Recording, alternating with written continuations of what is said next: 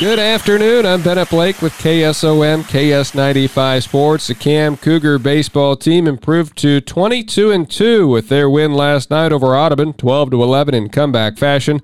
Cam seniors recognized before the game, and they're now 106 and 25 over the past five years. That's Colby Rich, Lane Speaker, Joe Kaufman, Cade Tickner, and Ethan Folman. And Speaker started at the plate going four for five with a home run, a double, and a couple of singles. He drove in four runs in the contest. He's hit three home runs this week, 10 on the season, and 30 in his career. I've been seeing the ball really well lately and uh, just been kind of smacking the crap out of the ball past couple days, and hopefully I can keep that going. And uh, hopefully, as a team, we can also uh, get the bats hot and keep that rolling into the tournament. Both offenses had action early. Each team scored a run in the first, and uh, Audubon took a 2 1 lead in the second inning before Cam responded with a pair in the bottom of the frame. The Cougars would eventually build the lead up as large as 7 to 2 before Audubon started to claw their way back. In the sixth or in the seventh inning was when things got very interesting. Audubon sent 10 to the plate. They trailed 8 5 entering the top of the seventh, and they scored six runs. Braden Wessel's three run double was the big hit.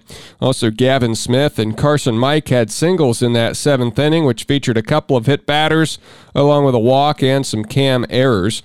So the Cougars needed to uh, bat in the bottom of the seventh and were down three runs when they sent to the plate nine batters and scored four runs to win it. And they did so thanks to a, a couple of one out walks from Chase Speaker and Seth Hensley, an infield single for Lane Speaker. Then Colby Rich struck out for the second out of the inning, and Joe Kaufman was the last hope. He walked with the bases loaded to bring in a run. Cade Tickner grounded the ball to first base. Looked like it would be the end of the contest, but a bad hop and Audubon couldn't field it cleanly. Everybody was safe on the play, and another run came home. Then Ethan Folman had a bases loaded hit by pitch to bring in a run.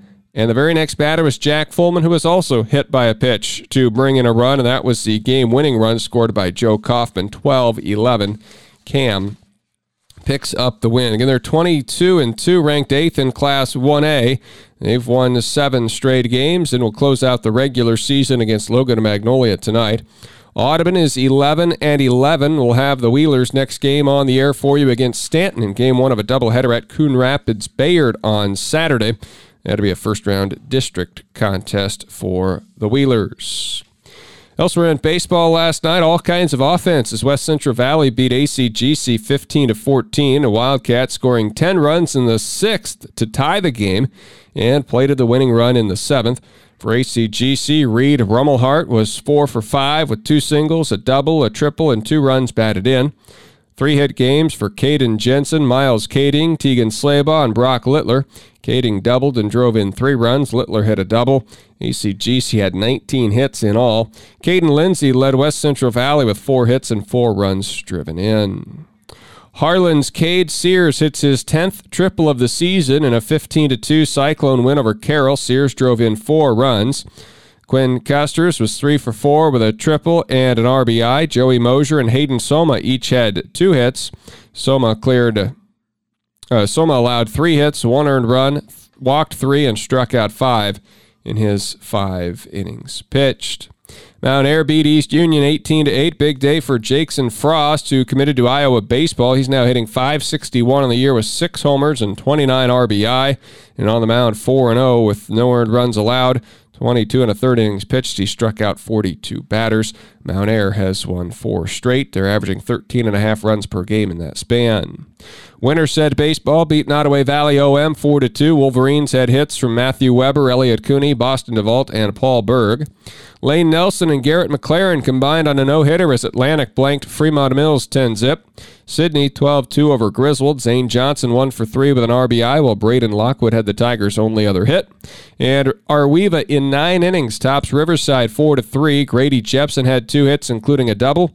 One hit apiece for Dalton Smith, Nate Messerschmidt, Garrett Huff, and Aaron Smith Haven. Griswold uh, runs through the corner conference undefeated. The Tigers had already secured the conference championship. Now they make it a perfect league mark. They beat Sidney last night 13 to 3 and Brenna Roselle got her 100th career hit.